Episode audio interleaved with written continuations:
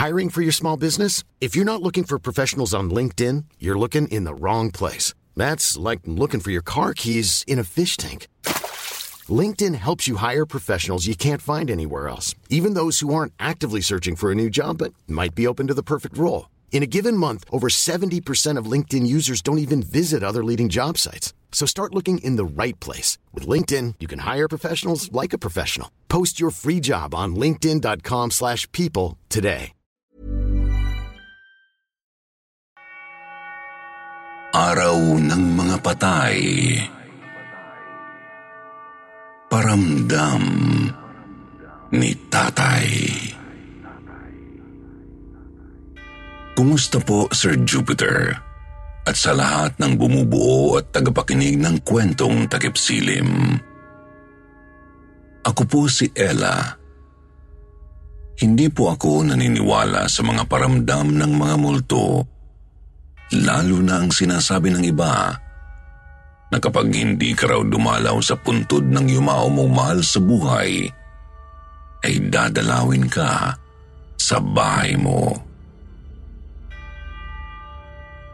Ang pamilya ko po kasi ay mahigpit ang paniniwala sa ganyan, lalo na po ang lola ko. Taon-taon nagpupunta sila sa puntod ng tatay ko kasama ang lola ko. Ang mama ko at ang tatlo kong mga kapatid. Ako lang po ang hindi napunta.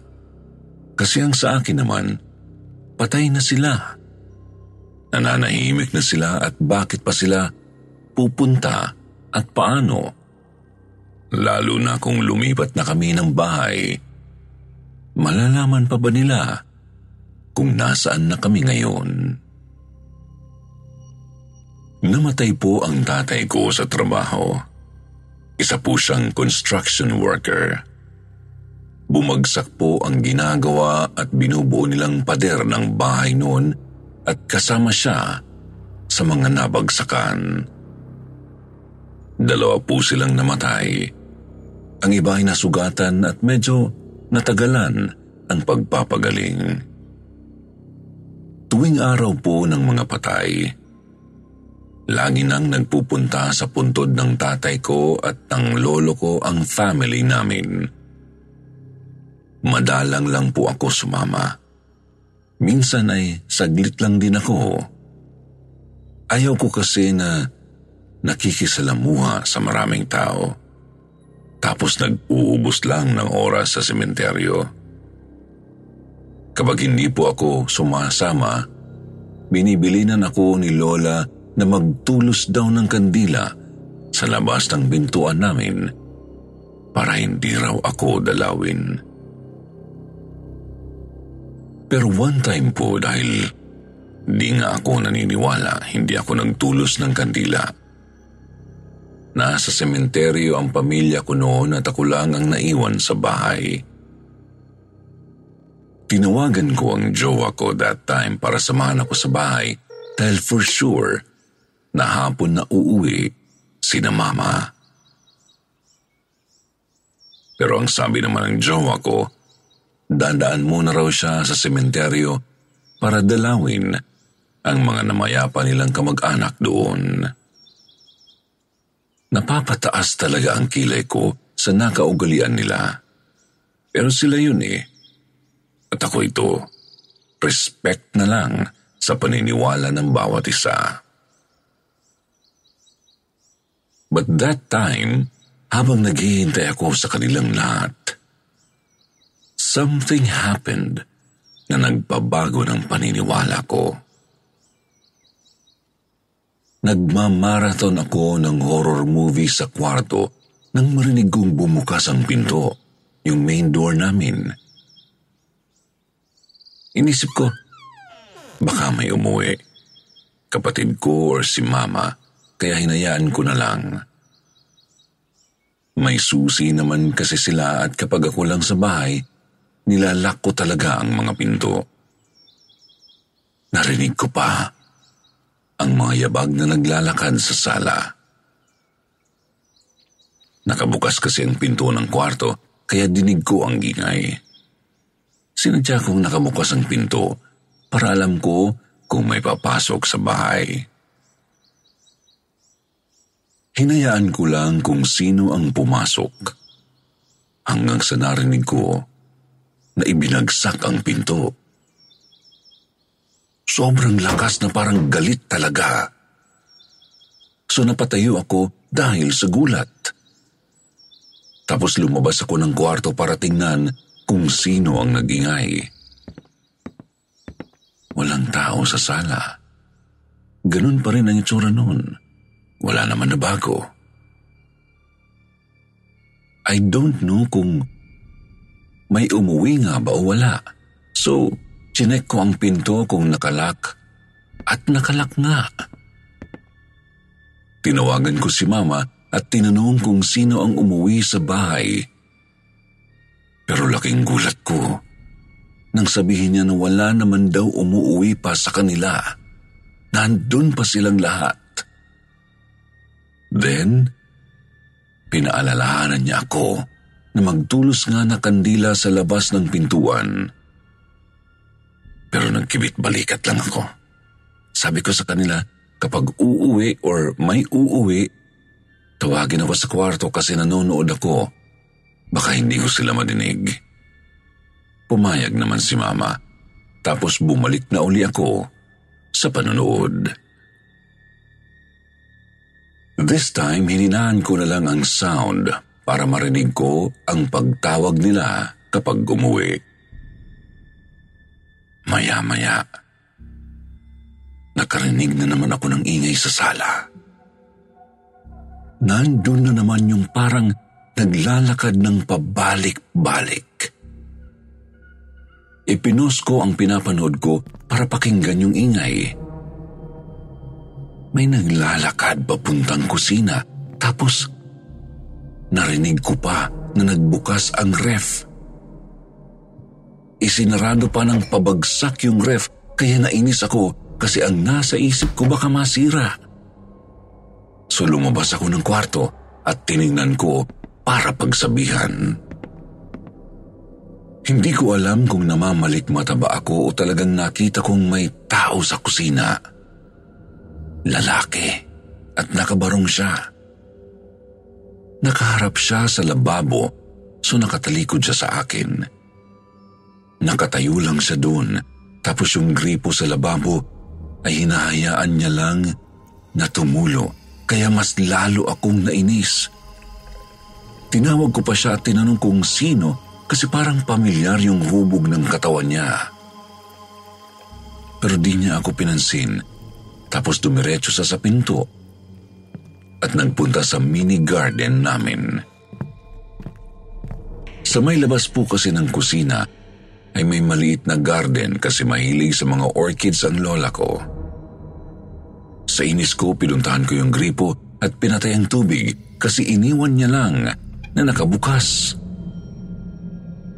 Tapos pinuntahan ko siya sa garden para sana pagsabihan at inanong kung paano siyang nakapasok sa bahay.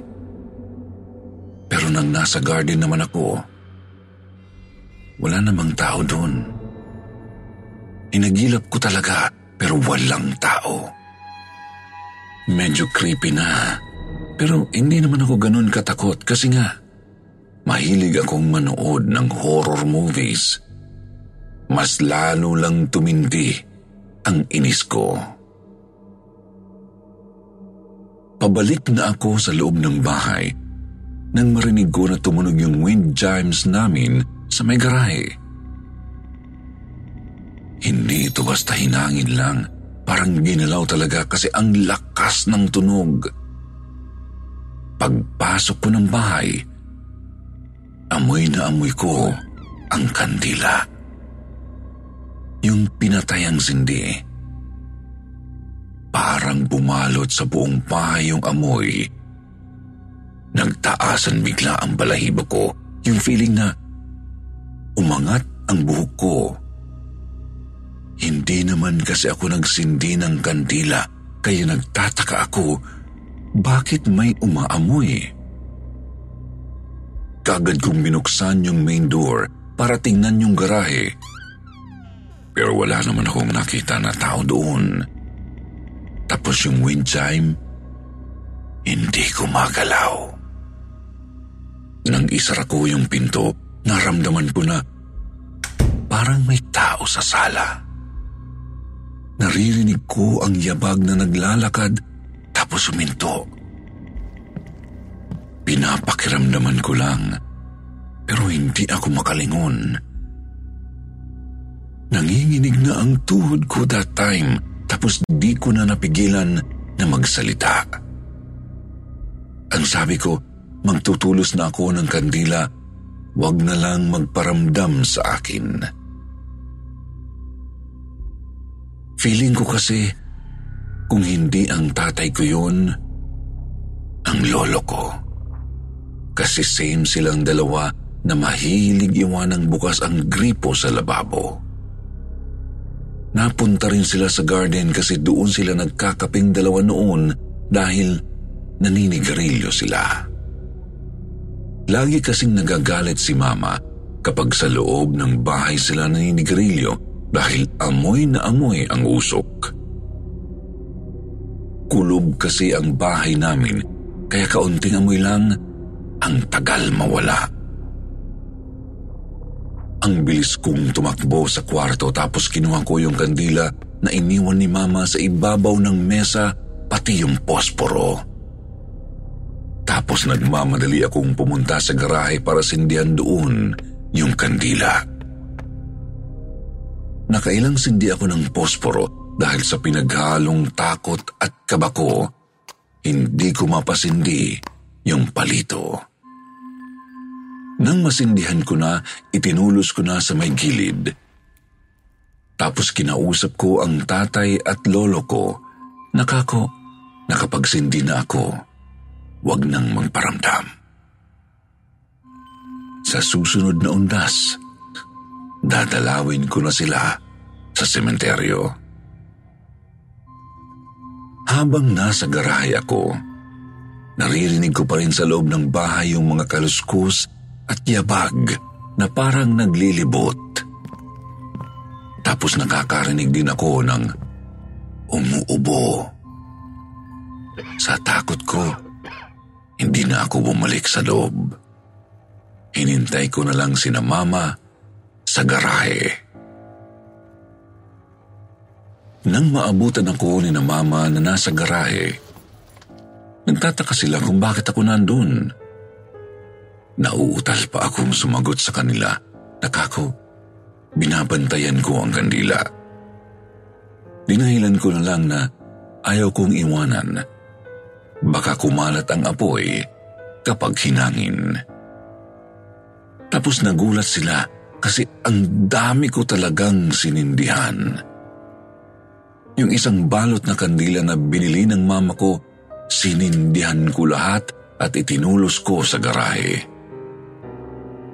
Tawang-tawa sa akin ang mga kapatid ko. Niloko pa nila ako na baka raw dinalaw ako ng tatay at lolo kaya ako nagkaganon. Which is true naman, pero hindi na lang po ako kumibo. Mula po noon, sumasama na ako sa family ko kapag undas para bisitahin ang puntod ng tatay ko at ni Lolo. Minsan kapag wala akong time na sumama, kung kailan ako may schedule, nang pupunta na ako sa sementeryo. Kasi ayaw kong maulit ang nangyari na sila pa ang dadalaw sa akin.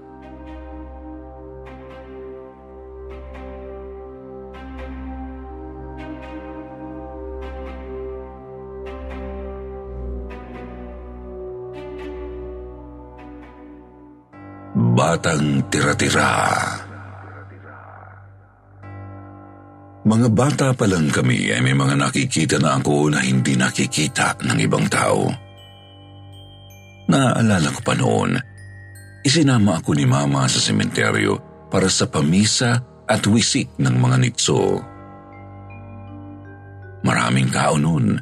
Mabuti na lang may umbrella tree na malapit sa puntod ng lola at lolo ko sa talampakan.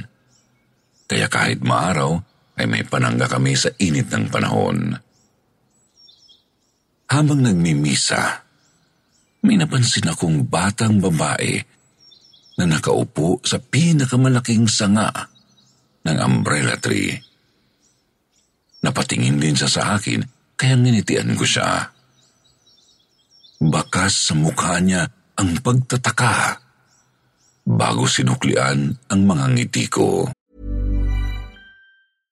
How would you like to look five years younger? In a clinical study, people that had volume added with Juvederm Voluma XC in the cheeks perceived themselves as looking five years younger at six months after treatment. Look younger, feel like you. Add volume for lift and contour in the cheeks with Juvederm Voluma XC. Reverse signs of aging by adding volume to smooth laugh lines with Juvederm Volure XC. For important safety information and to find a licensed specialist, visit juvederm.com. That's J U V E D E R M.com. Not for people with severe allergic reactions, allergies to lidocaine, or the proteins used in Juvederm. Common side effects include injection site redness, swelling, pain, tenderness, firmness, lumps, bumps, bruising, discoloration, or itching. There's a risk of unintentional injection into a blood vessel, which can cause vision abnormalities, blindness, stroke, temporary scabs, or scarring. Talk to a licensed specialist to find out if it's right for you. Burrow is a furniture company known for timeless design and thoughtful construction, and free shipping, and that extends to their outdoor collection. Their outdoor furniture is built to withstand the elements, featuring rust-proof stainless steel hardware, weather-ready teak, and quick-dry foam cushions. For Memorial Day, get 15% off your Burrow purchase at burrow.com slash ACAST and up to 25% off outdoor. That's up to 25% off outdoor furniture at burrow.com slash ACAST. Tumalon siya sa isang nitso malapit sa sanga. Dahil aligagarin akong maglaro, sinundan ko kung saan bumaba yung bata. Pagkarating ko roon sa binabaan niya, hindi ko na siya makita. Babalik na sana ako sa pwesto ni Mama nang bigla siyang sumulpot pagkalingon ko. Nabuwal pa ako sa sobrang takot. Tinawanan niya ako at sinabihang lampa. Nainis ako sa kanya noon, kaya gusto kong umalis na lang, pero sinundan niya ako. Sinaway ko siya sabi ko bumalik na siya sa mama niya. Pero sabi niya, hindi niya raw mahanap ang nanay niya. Tumigil ako saglit para tignan siya. Nalungkot bigla ang mukha niya. Naawa naman ako, kaya sabi ko, tutulungan ko siyang hanapin ang nanay niya. Saglit siyang natuwa, pero unti-unti ring napawi na parang may naalala. Ang sabi niya, hindi raw niya talaga kilala ang nanay niya. Nagtaka ako kung bakit. Paano namang hindi niya kilala ang nanay niya, eh dapat yun ang kasama niya sa pagpunta sa sementeryo. Kaya sa isip ko, baka ang tatay niya ang kasama. Pero ang sabi niya, mga bata lang din daw ang mga kasama niya.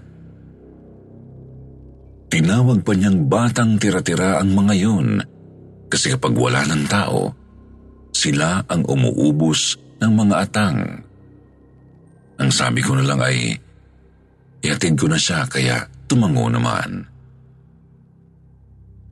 Habang naglalakad kami at nakikipagsiksikan sa mga taong nagsipagbisita ng kanilang mahal sa buhay, nagtatanong siya sa akin kung bakit daw maraming tao sa sementeryo. Sagot ko naman, araw kasi ng mga patay at bibinditahan ng pare ang mga nitso ng mga namayapa na. Tinanong niya rin ako kung ano ang pare. Kaya tumigil ako at itinuro ang paring nakasuot ng roba na nagmimisa sa maliit na open chapel sa gawing kaliwa namin. Napatango siya nang makita ito. Nagtanong uli siya kung mabait na tao raw ba ang mga pari at bakit kailangang magmisa at kung ano ang misa. Sumagot naman ako na mabait na tao ang mga pari. Nagmimisa sila para makatawid sa langit ang mga kaluluwa at ang misa ay isang sakramento na iniwan ni Papa Jesus. Mas lalo pa siyang nagtanong. Sa itsura niya kasi, hindi aakalain na wala siyang alam sa mga bagay-bagay. Napaka-inosente rin ng pananalita niya na parang ngayon lang niya nalaman ang mga sinasabi ko. Ang itsura niya ay nakasuot ng pink na bestida. Nakasuot ng puting medyas at puting sapatos na parang hindi nadudumihan kahit nakaapak siya sa lupa. Nakalugay ang buhok niyang hanggang balikat at naka-headband ng puti na may laso sa itaas. Hindi ko namalayan na napapalayo na kami sa umbrella tree. Buti na lang, yun lang ang nag-iisang umbrella tree sa sementeryo at alam ko kung saan ako babalik pagkatid sa bata. Nagtuloy-tuloy pa kami sa paglakad nang mapansin kong pasukal ng pasukal na ang nilalakaran namin. Wala na rin ang mga nitso. Puro mga kawayan na at malalaking damo ang nakikita namin. Tinanong ko yung bata kung malayo pa ba kami sa kung nasaan ang mga kasama niya. Sabi niya ay malapit na raw. Unti-unti na akong nakakaramdam ng kaba. Nararamdaman ko na rin ang paglamig ng paligid kahit tirik na tirik ang araw. Dito na ako nakaramdam na parang may mali sa mga nangyayari. Ilang segundo pa ay tumigil ang bata sa paglalakad kaya tumigil din ako. Sa harap namin ay may malaking puno na maugat. Noon ay hindi pa pamilyar ang puno ng balete, kaya hindi ko alam ang tawag doon. Tinawag ng bata ang mga kasama niya roon. Sabi niya, isa raw akong kaibigan na tutulong mahanap ang mga nanay at tatay nila. Napatigil ako sa kinatatayuan nang magsilabasan ang mga sinasabing kasama ng bata.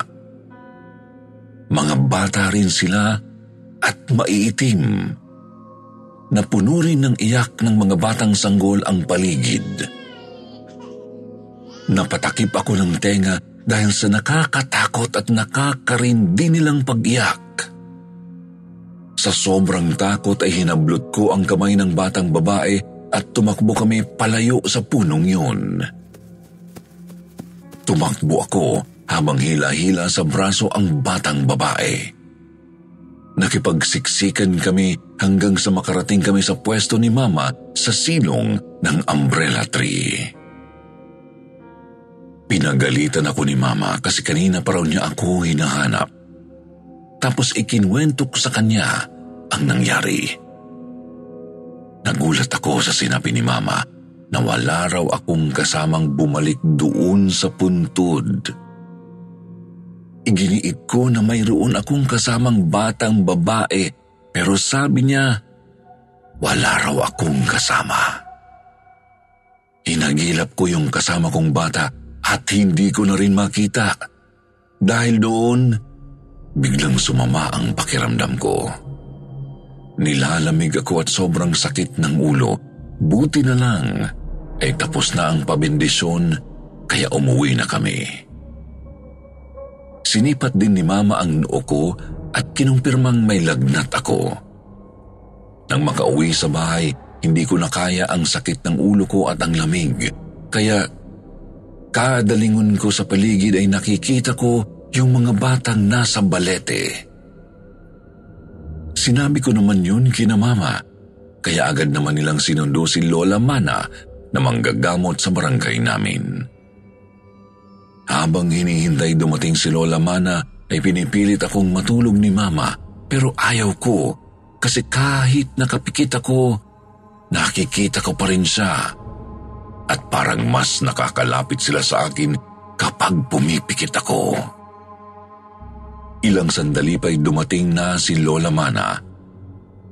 Napatigil siya saglit sa may pintuan at nag-sign of the cross bago tuluyang pumasok. Habang pumapasok ay binubugaw niya ang mga bata. Sinasabi niyang umalis sila sa loob ng bahay. Hindi sila imbitado roon. Kada bugaw niya ay lumalayo ang mga bata at nawawala isa-isa. Paulit-ulit na nagsisigaw si Lola Mana sa aking paligid. Kada nawawala ang mga bata ay gumagaan din ang pakiramdam ko. Hanggang sa isa na lang ang natira. Yung batang babaeng kasama ko kanina sa sementeryo. Lumapit sa akin si Lola Mana. Sabi niya, hindi raw niya kayang paalisin yung batang babae kasi may pangako raw akong binitiwan dito. Kaya ako lang daw ang makakapagpaalis dito.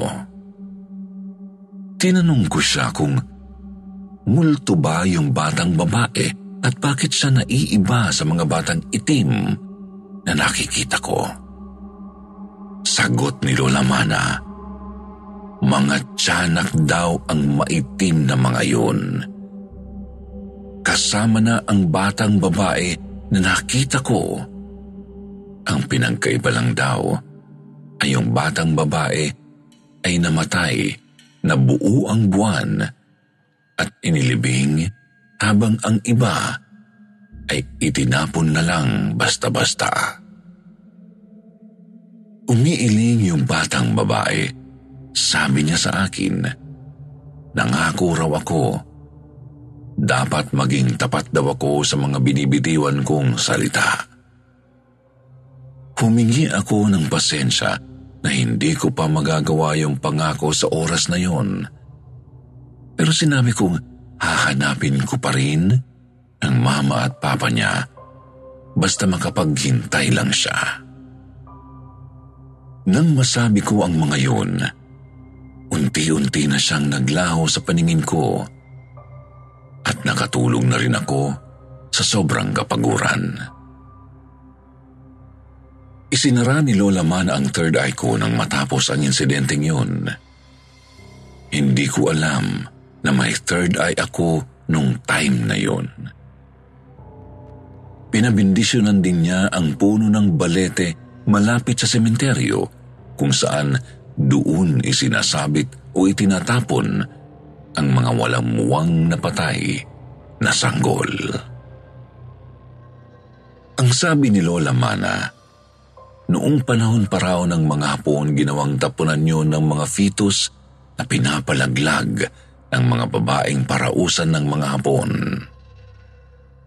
Ang sakit isipin na baka nga ganun din ang sinapit ng batang babae kaya nandoon ang kaluluwa nito habang naghihintay sa mama at papa niya. Nang mag-college ako, nagbukas uli ang third eye ko at minsan nakikita kong sumusunod sa akin ang batang babae. Siguro hinihintay pa rin niya ang pangako ko sa kanya. Isa pa, simula noong mangyari yun sa sementeryo, ay palagi nang pinupuntahan at binibindisyonan ng pari ang puno ng balete tuwing undas bilang pag-aalay ng panalangin sa mga batang tira-tira. Taong 2016 nang mag-expand ang sementeryo. Gumawa sila ng apartment-like na mga nitso para mas maayos. Inabot din ang lupa sa may puno ng balete Sakto na dumalaw kami sa puntod ng mga kamag-anak namin noon at naabutan namin ang ginawang pag-e-expand. Nakiusyoso ako sa kanila. Nakita ko na may nahukay silang maliit na box na metal sa may puno ng balete. At may nakaukit na pangalan at taon ng kapanganakan at kamatayan nito. Tapos may maliit na buto sa loob ng box. Malakas ang pakiramdam ko na sa batang babae yun. Kaya wala akong inaksayang panahon at nagtanong-tanong ako sa namamahala ng sementeryo namin tungkol sa baby na yun kung may kaapelyido sa mga nakalibing or baka may alam sila hanggang sa matuntun ko na nga ang matagal ko nang hinahanap. Patay na rin pala ang ina ng bata. Namatay ito isang linggo matapos ipanganak ang sanggol. Ipinanganak na patay ang sanggol at inilibing sa may puno ng balete. Ipinagtirik ko ng kandila ang mga kaluluwa nila sa ilalim ng puno ng balete. Pinagsama-sama na rin ng mga nag expand ang mga buto na nakikita pa nila sa lupang yun at binigyan ng maayos na libingan. Habang naroon ako sa lugar, kinausap ko yung batang babae Sinabi ko roon ang mga nalaman ko. Nakaramdam ako ng malamig na ihip ng hangin na tila yumakap sa akin hanggang sa unti-unti na itong nawala. Alam kong matatahimik na ang bata kasama ang mama niya. Natupad ko rin ang pangako ko sa kanya. Gumaan din ang pakiramdam ko pagkatapos ng nangyari magiging payapa na rin siya. Salamat po sa pakikinig ng kwento ko. Happy Halloween sa inyong lahat. Ako nga po pala si Jerica ng Isabela.